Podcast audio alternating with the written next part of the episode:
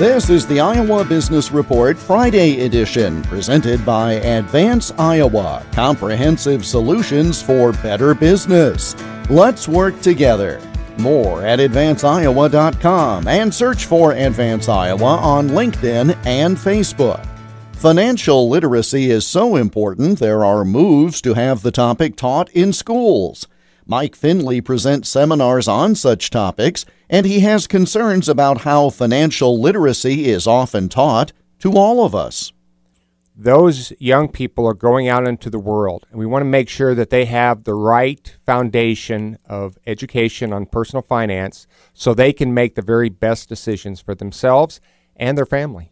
The caveat is that we have a whole industry called the financial services industry that is created to make basically as much money off the individual as they can.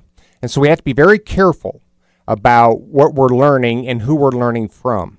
So, what's key here, of course, is finding independent experts, individuals who will teach without selling anything, no, no commission based products, and making sure that the curriculum, what we're learning, is not coming from an industry that is really just trying to pull you into their clutches to sell you products. So we just have to be very careful that. Not only do some people know little to nothing about personal finance, they know less than nothing. And what that means is what they know is wrong. More about financial literacy with Mike Finley on the Iowa Business Report this weekend on many of these stations. The Iowa Business Report is presented by Advance Iowa, educating, guiding, advising, and coaching Iowa businesses. Get more at advanceiowa.com. I'm Jeff Stein for the Iowa Business Report.